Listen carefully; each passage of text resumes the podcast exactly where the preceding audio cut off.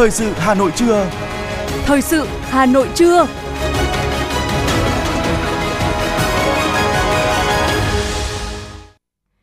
Kính chào quý vị và các bạn. Bây giờ là chương trình thời sự của Đài Phát thanh Truyền hình Hà Nội. Chương trình hôm nay, thứ sáu ngày mùng 1 tháng 9 năm 2023 có những nội dung chính sau. Chủ tịch nước Võ Văn Thưởng chủ trì lễ kỷ niệm 78 năm ngày Quốc khánh, mùng 2 tháng 9 năm 1945, mùng 2 tháng 9 năm 2023. Diễu hành áo dài với tên gọi Áo dài kết nối du lịch và di sản Hà Nội lần thứ nhất năm 2023 nhân dịp Quốc khánh mùng 2 tháng 9. Nỗ lực in ấn và cung ứng đủ sách giáo khoa trước ngày khai giảng. Không được từ chối trường hợp cấp cứu trong dịp nghỉ lễ mùng 2 tháng 9. Phần tin thế giới có những thông tin Hôm nay, hơn 2,7 triệu cử tri đi bỏ phiếu bầu cử Tổng thống Singapore. Liên minh châu Âu quyết định trừng phạt Niger sau vụ đảo chính và sau đây là nội dung chi tiết. Thưa quý vị và các bạn, tối qua tại Nhà lớn Hà Nội, Chủ tịch nước Võ Văn Thưởng và phu nhân chủ trì kỷ niệm 78 năm ngày Quốc khánh nước Cộng hòa xã hội chủ nghĩa Việt Nam, mùng 2 tháng 9 năm 1945, mùng 2 tháng 9 năm 2023. Tham dự buổi lễ còn có các đồng chí ủy viên Bộ Chính trị, Trương Thị Mai, Thường trực Ban Bí thư, Trưởng Ban Tổ chức Trung ương, Tô Lâm, Bộ trưởng Bộ Công an, Phan Văn Giang, Bộ trưởng Bộ Quốc phòng. Cùng dự chương trình có đồng chí Đỗ Văn Chiến, Bí thư Trung ương Đảng, Chủ tịch Ủy ban Trung ương Mặt trận Tổ quốc Việt Nam, các đồng chí lãnh đạo Quốc hội, Chính phủ, các nhà khoa học, các nhân sĩ, trí thức, doanh nhân, thanh niên tiêu biểu trong cả nước. Về phía đại biểu quốc tế, có ông Sadi Salama, đại sứ đặc mệnh toàn quyền nhà nước Palestine tại Việt Nam, trưởng đoàn ngoại giao, các vị đại sứ, đại biện, trưởng đại diện các tổ chức quốc tế tại Hà Nội cùng phu nhân, phu quân.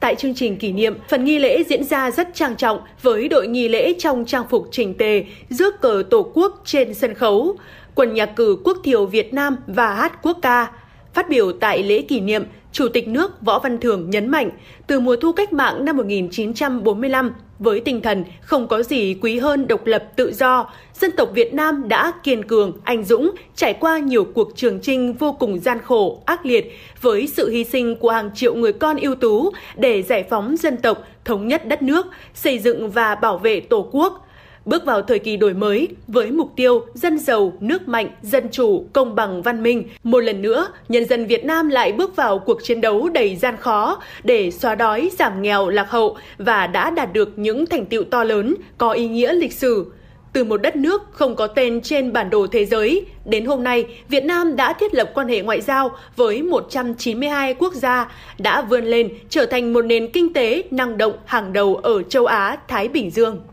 tài sản vô giá, sức mạnh to lớn để nhân dân Việt Nam vượt qua mọi khó khăn, gian khổ, hy sinh chính là tinh thần yêu nước, sức mạnh đại đoàn kết toàn dân tộc, ý chí kiên cường và lòng quả cảm, tinh thần quyết tâm, tự lực, tự cường, khát vọng mãnh liệt vì độc lập tự do, hòa bình, hạnh phúc. Các giá trị cao đẹp ấy được hung đúc, bồi đắp, giữ gìn và phát huy qua lịch sử hàng nghìn năm dựng nước, giữ nước của dân tộc Việt Nam.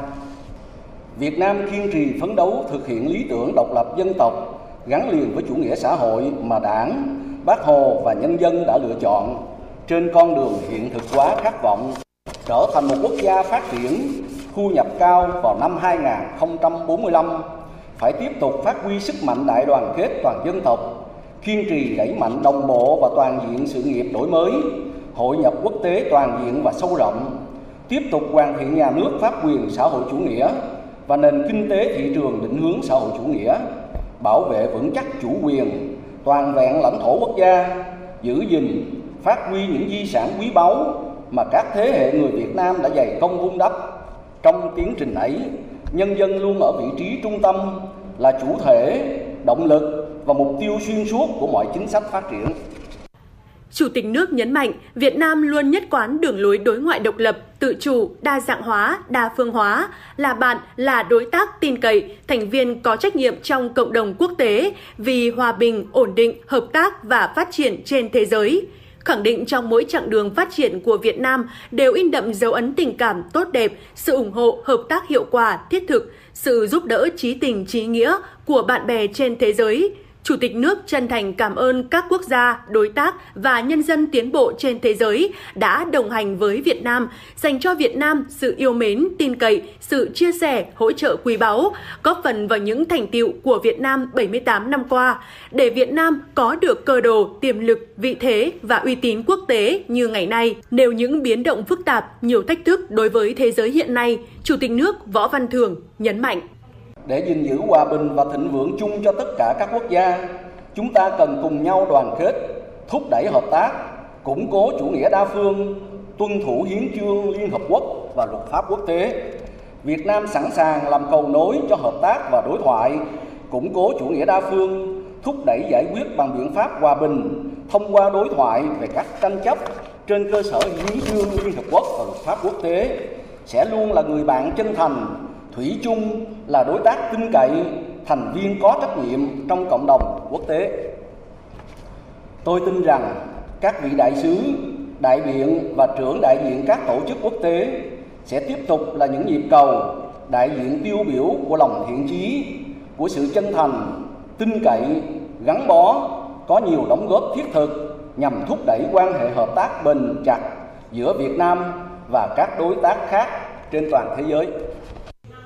Thay mặt các vị đại sứ, đại biện, trưởng đại diện các tổ chức quốc tế tại Hà Nội, ông Sadi Salama, đại sứ Palestine tại Việt Nam, trưởng đoàn ngoại giao gửi tới lãnh đạo Đảng, Nhà nước và nhân dân Việt Nam những lời chúc mừng tốt đẹp nhất nhân sự kiện trọng đại này. Đại sứ bày tỏ ấn tượng về những thành quả toàn diện Việt Nam đạt được thời gian qua khi luôn duy trì được động lực tăng trưởng được Quỹ tiền tệ quốc tế IMF đã nhận định là một điểm sáng trong bức tranh xám màu của kinh tế toàn cầu năm 2023, đồng thời chứng kiến những hoạt động ngoại giao sôi nổi của Việt Nam với những dấu ấn tại Hội nghị Thượng đỉnh G7, Hội nghị cấp cao ASEAN lần thứ 42. Đại sứ khẳng định các nhà ngoại giao luôn sẵn sàng và quyết tâm tiếp tục các nỗ lực nhằm củng cố và thúc đẩy và mở rộng hơn nữa mối quan hệ hữu nghị và hợp tác nhiều mặt giữa Việt Nam và các quốc gia. Sau phần nghi lễ là chương trình nghệ thuật đặc biệt kỷ niệm 78 năm Quốc khánh nước Cộng hòa xã hội chủ nghĩa Việt Nam. Chương trình có nhiều tiết mục đặc sắc do các nghệ sĩ Việt Nam và quốc tế biểu diễn, trong đó có nhiều bài hát, tác phẩm âm nhạc của các nhạc sĩ nổi tiếng Việt Nam và trên thế giới, ca ngợi Chủ tịch Hồ Chí Minh, giới thiệu về đất nước, con người Việt Nam. Thưa quý vị và các bạn, từ lâu, làng Vạn Phúc, quận Hà Đông không chỉ nổi tiếng về nghề dệt lụa cổ truyền mà còn là một làng quê giàu truyền thống cách mạng, cũng là nơi Bác Hồ viết lời kêu gọi toàn quốc kháng chiến ngày 19 tháng 12 năm 1946. Nằm bên dòng sông Nhuệ, làng Vạn Phúc Hà Đông không chỉ nổi tiếng với nghề dệt lụa mà còn được chọn là địa chỉ đỏ của cuộc cách mạng Việt Nam, an toàn khu của xứ ủy Bắc Kỳ trước cách mạng tháng 8 đây cũng chính là nơi vinh dự được đón Bác Hồ về ở và làm việc từ ngày mùng 3 đến ngày 19 tháng 12 năm 1946. Nơi ở những ngày này của người là nhà cụ Nguyễn Văn Dương, một xưởng dệt lụa lớn thường xuyên có khách đến giao thương nên che được mắt mật thám. Bản thân cụ Dương là người thường xuyên tham gia nhiều công việc để phục vụ cách mạng. Ngôi nhà là nơi bác đã viết lời kêu gọi toàn quốc kháng chiến, hiệu triệu toàn dân tộc ta đứng lên đánh đuổi thực dân Pháp. 16 ngày đêm ở và làm việc tại đây, bác đã chủ trì hội nghị trung ương trong 2 ngày 18 và 19 tháng 12 năm 1946 và mở rộng quyết định phát động cuộc kháng chiến chống thực dân Pháp trên toàn quốc. Sáng ngày 20 tháng 12 năm 1946, Đài Tiếng Nói Việt Nam đặt tại hang núi Trầm, xã Phụng Châu, huyện Trường Mỹ đã phát đi lời kêu gọi toàn quốc kháng chiến của Chủ tịch Hồ Chí Minh – đây là mệnh lệnh mở đầu cho cuộc kháng chiến trường kỳ 9 năm chống thực dân Pháp xâm lược. Thời gian bác về ở và làm việc tại Vạn Phúc không dài, chỉ vẹn vẹn 16 ngày đêm, nhưng lại là thời điểm hết sức quan trọng đối với vận mệnh của đất nước. Thực hiện lời kêu gọi của bác, chỉ bộ đảng, chính quyền, các đoàn thể, nhất là các lực lượng tự vệ hăng hái bước vào chiến đấu làng lụa Vạn Phúc và cả thị xã Hà Đông lúc bấy giờ thực sự là hậu phương trực tiếp của Hà Nội, ngày đêm tiếp sức cho Hà Nội chiến đấu và bao vây quân địch ở thủ đô, tất cả để thủ đô chiến thắng. Ông Đỗ Quảng Bắc, phường Vạn Phúc, quận Hà Đông cho biết. Theo như lời kể thì cái khi mà bác về đây để viết lời kêu gọi kháng chiến thì lúc bây giờ là rất là bí mật. Mọi người là không ai biết đâu. đến khi bác đi rồi bây giờ mới biết là bác đã về thế còn trong khi ở đây thì bác ừ, được uh, các đồng chí cán bộ thế rồi là gia đình ở đây cũng là tận tình là giúp đỡ bảo vệ. Thế và đồng thời là bác làm việc ở đây thì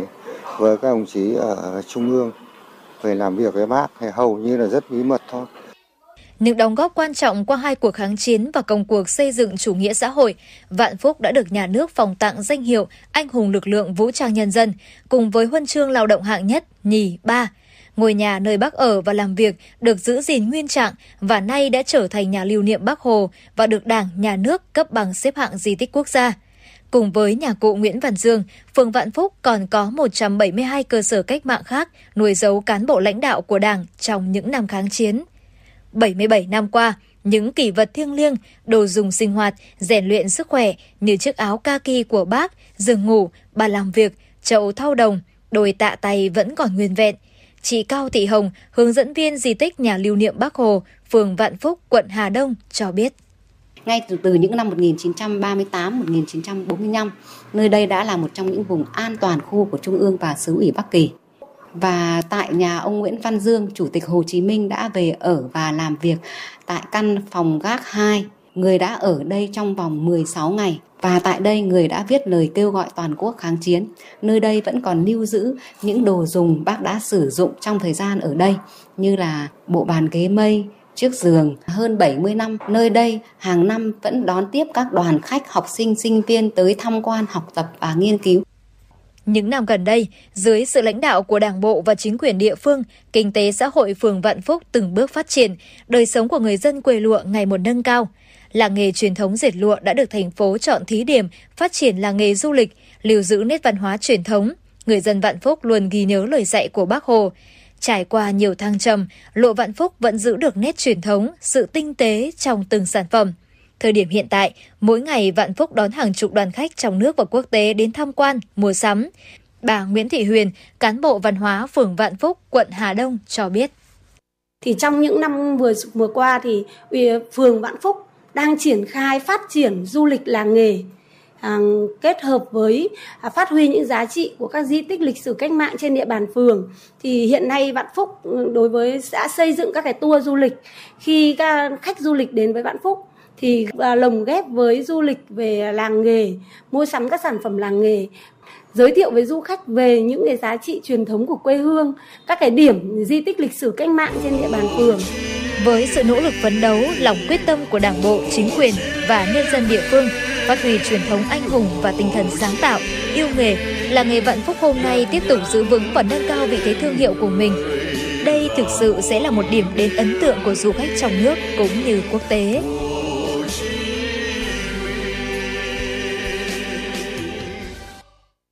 Nhân dịp kỷ niệm Quốc khánh mùng 2 tháng 9, sáng nay, Sở Du lịch phối hợp Trung tâm Bảo tồn Di sản Thăng Long Hà Nội và Câu lạc bộ Đình Làng Việt tổ chức chương trình diễu hành áo dài với tên gọi Áo dài kết nối du lịch và di sản Hà Nội lần thứ nhất năm 2023.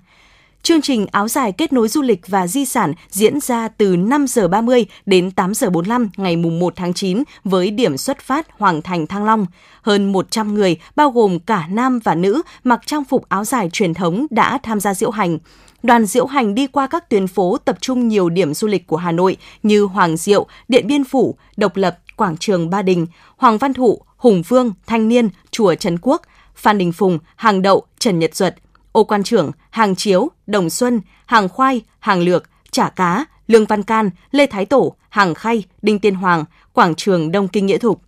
Ban tổ chức cho biết, chương trình thu hút sự hưởng ứng của cán bộ, công chức và các cơ quan đơn vị trên địa bàn Hà Nội cùng đông đảo nhân dân thủ đô, bạn bè trong nước và quốc tế. Bên cạnh việc kích cầu du lịch, hoạt động này còn khai thác, tôn vinh tà áo dài truyền thống của dân tộc Việt Nam gắn với di sản và du lịch nhằm bảo tồn và phát triển các giá trị văn hóa truyền thống của dân tộc. Đây cũng là hoạt động mở màn cho chuỗi sự kiện trong khuôn khổ chương trình Lễ hội áo dài du lịch Hà Nội năm 2023, đồng thời là hoạt động gắn kết áo dài với di sản và điểm đến du lịch Hà Nội.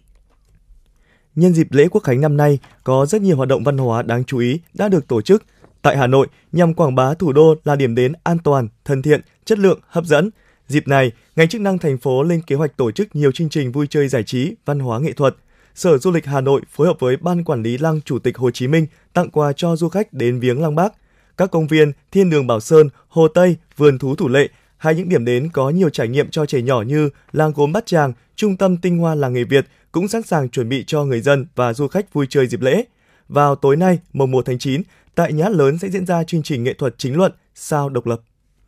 Thưa quý vị và các bạn, sự kiện Bảo tàng Phụ nữ Việt Nam vừa tiếp nhận tranh chân dung bà Nguyễn Thị Định làm từ lá sen đã trở thành buổi ôn lại kỷ niệm xúc động của các nhân chứng về nữ tướng đầu tiên của Quân đội Nhân dân Việt Nam. Những câu chuyện về bà Nguyễn Thị Định cùng bức chân dung làm từ lá sen đã góp phần làm đa dạng hơn các loại hình hiện vật trong bộ sưu tập về bà Nguyễn Thị Định tại Bảo tàng Phụ nữ Việt Nam. Đây là những chất liệu quan trọng để Bảo tàng Phụ nữ Việt Nam tiếp tục thực hiện sứ mệnh tuyên truyền, giáo dục cho thế hệ trẻ về lịch sử và truyền thống cao đẹp của phụ nữ Việt Nam. Bà Nguyễn Thị Định sinh ngày 15 tháng 3 năm 1920 tại xã Lương Hòa, Rồng Trôm, Bến Tre, mất ngày 26 tháng 8 năm 1992. Bà và chồng là ông Nguyễn Văn Bích đều tham gia cách mạng từ sớm. Trước cách mạng tháng 8, tên tuổi bà gắn với phong trào đồng khởi và sự ra đời đội quân tóc dài. Năm 1974, bà trở thành nữ tướng đầu tiên của Quân đội Nhân dân Việt Nam khi được phong hàm thiếu tướng. Sau năm 1975, bà là Ủy viên Trung ương Đảng các khóa 4, 5, 6, đại biểu Quốc hội khóa 6, 7, 8, đồng thời giữ nhiều chức vụ như Thứ trưởng Bộ Lao động, Thương binh và Xã hội, Chủ tịch Trung ương Hội Liên hiệp Phụ nữ Việt Nam, Phó Chủ tịch Hội đồng Nhà nước, Chủ tịch Hội hữu nghị Việt Nam Cuba. Bà được đánh giá là có nhiều đóng góp tích cực trong công cuộc đổi mới toàn diện Đảng Cộng sản Việt Nam, đặc biệt là đổi mới hoạt động của Quốc hội, Hội đồng Nhà nước. Ngày 30 tháng 8 năm 1995, bà được truy tặng danh hiệu Anh hùng lực lượng vũ trang nhân dân. Tác phẩm tranh chân dung bà Nguyễn Thị Định làm từ lá sen khô bắt nguồn từ tâm nguyện mong muốn tri ân và lưu giữ những hình ảnh cao đẹp về người phụ nữ Việt Nam của các thành viên câu lạc bộ phụ nữ với di sản văn hóa và câu lạc bộ di sản áo dài Việt Nam.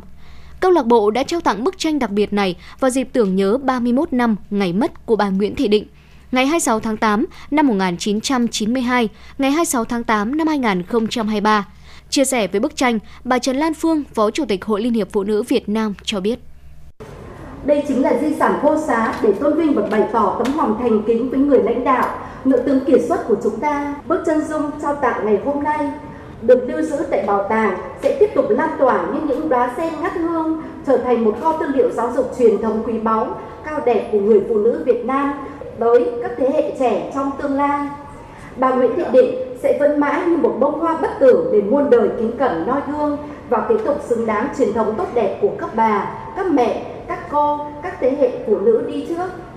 Tại sự kiện, những đại biểu nhân chứng đã cùng nhau ôn lại, sẻ chia những kỷ niệm xúc động về người nữ tướng tài ba Nguyễn Thị Định, anh hùng lực lượng vũ trang nhân dân, người con ưu tú của quê hương Đồng Khởi Bến Tre, cố Chủ tịch Hội Liên hiệp Phụ nữ Việt Nam. Bà Trương Mỹ Hoa, nguyên Phó Chủ tịch nước cho biết, chính nhờ sự chỉ bảo dẫn dắt của dì Ba Định, bà đã được học hỏi, có thêm tự tin để đóng góp hết mình trên cương vị lãnh đạo hội. Đó cũng là động lực, nền tảng để bà trưởng thành hơn và có những đóng góp trên các cương vị lãnh đạo đất nước. Nguyên Phó Chủ tịch nước Trương Mỹ Hoa kể lại. Mặc dù hoàng giao lại cho tôi nhưng mà dì ba là rất quan tâm chăm lo công việc của hội, theo dõi, đôn đốc, giúp đỡ, kiểm tra công việc của mình làm để có cái gì nhắc nhở, vì ba thì nói một cái ý là bàn giao lại cho thế hệ trẻ, nhưng mà phải có cái dòng ngó chỉ bảo đơn giản thôi, để mà có gì nhắc nhở để làm cho tròn. Thì tôi thấy rằng trong à, thời gian mà à, vì ba chưa chưa mất á, thì có thể nói rằng rất là gắn bó với công việc của của hội. Mặc dù tôi làm chủ tịch hai dì ba, nhưng mà người tiền nhiệm của tôi, đó là một chiếc Nguyễn Thị Định luôn chăm chút cho mình. Dẫn dắt, dìu dắt để cho tôi làm được tốt được công việc của mình. Và tôi còn nhớ là đêm đó thì à, ở trong nhà dì ba có điện ra cho tôi, bảo rằng là dì ba đi công tác ở à, miền Trung rồi xuống à, Vũng Tàu. Và dì ba cứ luôn luôn đi đâu phát biểu cũng nói là đi theo bác hồ thì coi như dì ba thấy yên tâm, dì đã làm tốt cuộc đời của mình. Dì ba ra đi thì trên bàn của dì ba còn một cái thơ khiếu nại của một cái vị vì hoàn cảnh gia đình này khác có một cái thư khiếu nại để lại trên bàn. Có nghĩa là vị la hoạt động đến cái hơi thở cuối cùng, đến giờ phút cuối cùng, vẫn còn chăm lo cho thân phận của những người phụ nữ, chăm lo cho chị em phụ nữ, thì đó là điều mà tôi rất là nhớ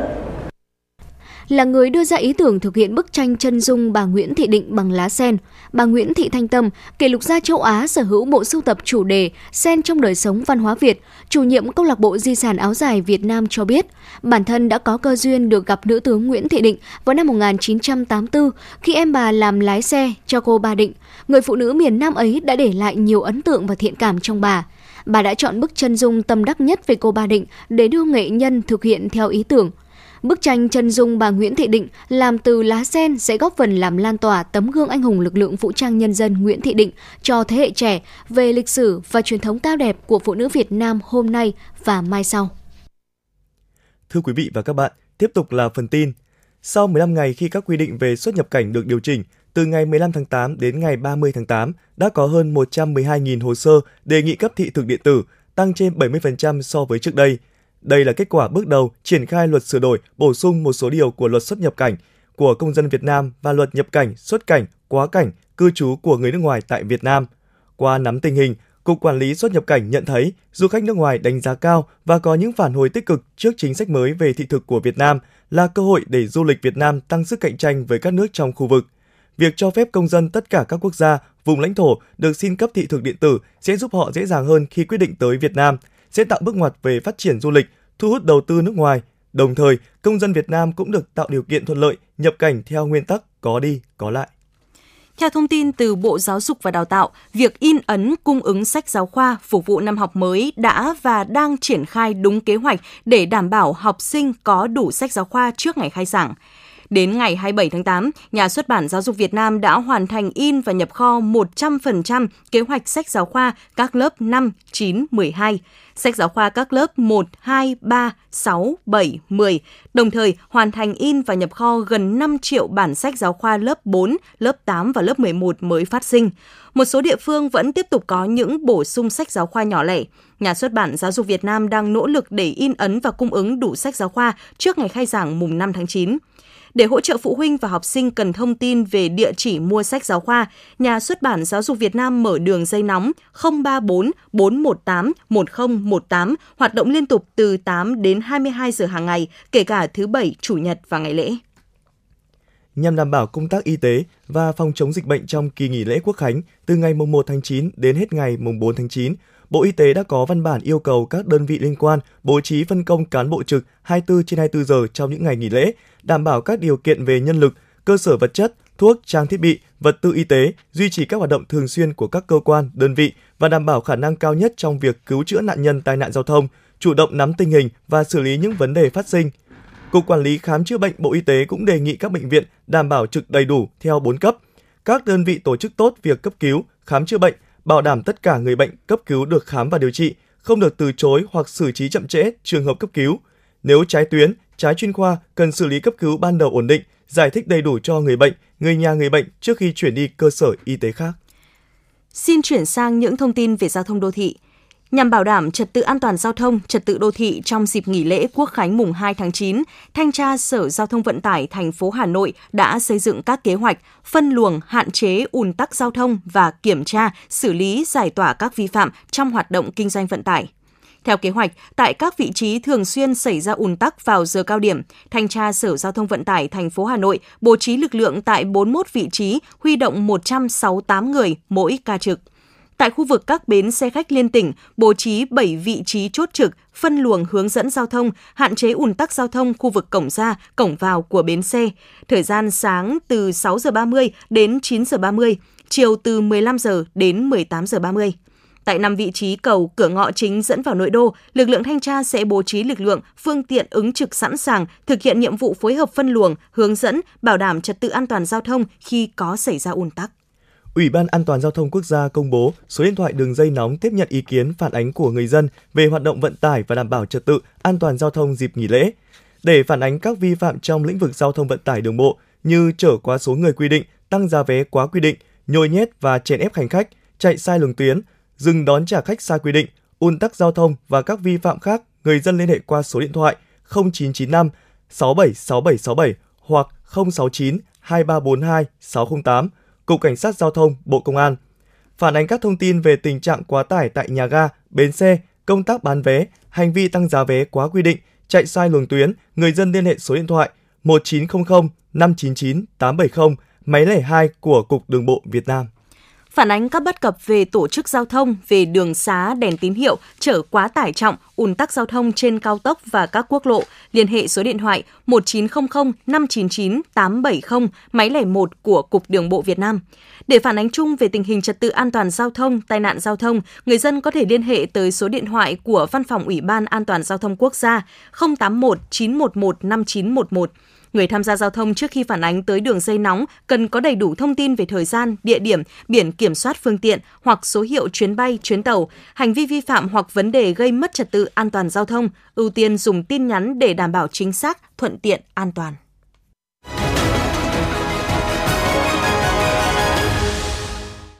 Quý vị đang nghe chương trình thời sự của Đài Phát thanh Truyền hình Hà Nội. Xin chuyển sang những thông tin quốc tế. Hôm nay, hơn 2,7 triệu cử tri Singapore sẽ đi bỏ phiếu để bầu ra tổng thống mới nhiệm kỳ 2023-2029. Đây sẽ là tổng thống thứ 9 của Singapore, thay cho bà Halima Jacob, người sẽ kết thúc nhiệm kỳ vào ngày 13 tháng 9 tới. Theo kế hoạch, các cử tri sẽ đi bầu cử tại trên 1.260 điểm bỏ phiếu trên khắp cả nước, bắt đầu mở cửa từ 8 giờ sáng và kết thúc vào 20 giờ cùng ngày, theo giờ Singapore tại 1.264 điểm bỏ phiếu trên cả nước dưới sự giám sát của khoảng 36.000 nhân viên bầu cử. Công tác kiểm phiếu được tiến hành đồng thời và kết quả sẽ sớm được công bố. Hôm qua, Văn phòng Thủ tướng Anh thông báo ông Grant Shapps đã được bổ nhiệm làm Bộ trưởng Quốc phòng Anh. Quyết định nhân sự mới nhất của chính phủ Anh được đưa ra sau khi sáng cùng ngày, ông Wallace chính thức đệ đơn từ chức lên Thủ tướng Sunak.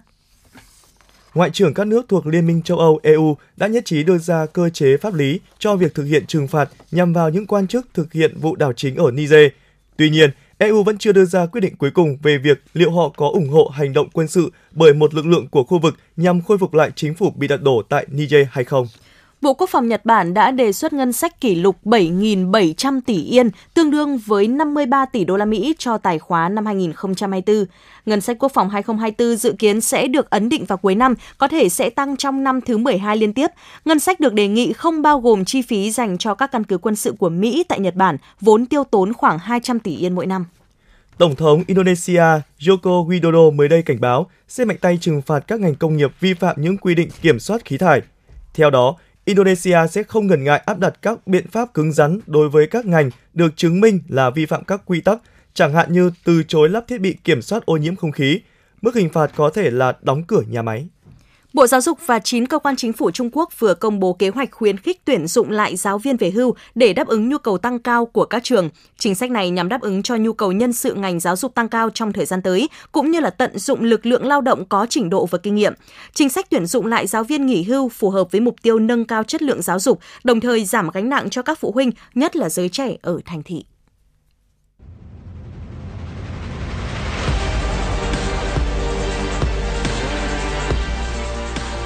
Bản tin thể thao. Bản tin thể thao.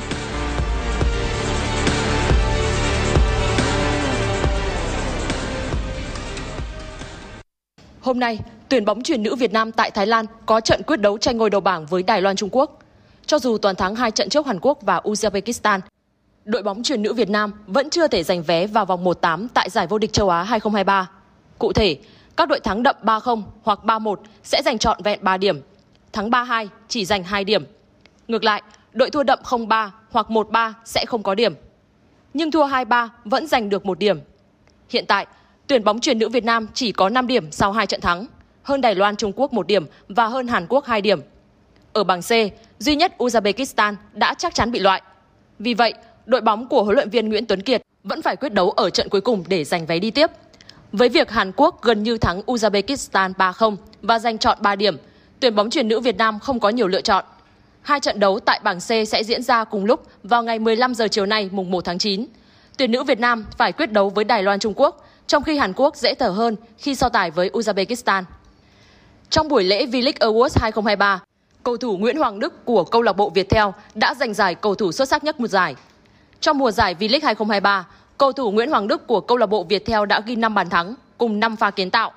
Danh sách đề cử cầu thủ xuất sắc nhất V-League 2023 gồm Hoàng Đức, Hải Huy, thủ môn Nguyên Mạnh. Hạng mục huấn luyện viên xuất sắc nhất gồm huấn luyện viên Thạch Bảo Khanh, huấn luyện viên Chu Đình Nghiêm, huấn luyện viên Bandovic. Ở hạng mục cầu thủ trẻ xuất sắc nhất gồm Ngọc Sơn Nam Định, Xuân Tiến Sông Lam Nghệ An, Thái Sơn Thanh Hóa. đề cử câu lạc bộ phong cách tại V-League 2023 gồm Hồng Lĩnh Hà Tĩnh, Khánh Hòa và Viettel. Cầu thủ Nguyễn Thái Sơn của câu lạc bộ Thanh Hóa nhận giải cầu thủ trẻ xuất sắc nhất V-League 2023. Cầu thủ Rafaelson của Bình Định nhận danh hiệu vua phá lưới với 16 bàn thắng ghi tại V-League 2023. Trung tâm Dự báo Khí tượng Thủy văn Quốc gia thông tin dự báo thời tiết ngày hôm nay mùng 1 tháng 9 năm 2023, khu vực Hà Nội ít mây, đêm không mưa, ngày nắng nóng, gió đông bắc đến bắc cấp 2, cấp 3, nhiệt độ từ 24 đến 36 độ. Quý vị và các bạn vừa nghe chương trình thời sự của Đài Phát thanh Truyền hình Hà Nội, chỉ đạo nội dung Nguyễn Kim Khiêm, chỉ đạo sản xuất Nguyễn Tiến Dũng, tổ chức sản xuất Trà My, chương trình do biên tập viên Nguyễn Hằng, phát thanh viên Hoàng Long Khánh Hà và kỹ thuật viên Quang Ngọc thực hiện. Hẹn gặp lại quý vị trong chương trình thời sự 19 giờ tối nay. Thân ái chào tạm biệt.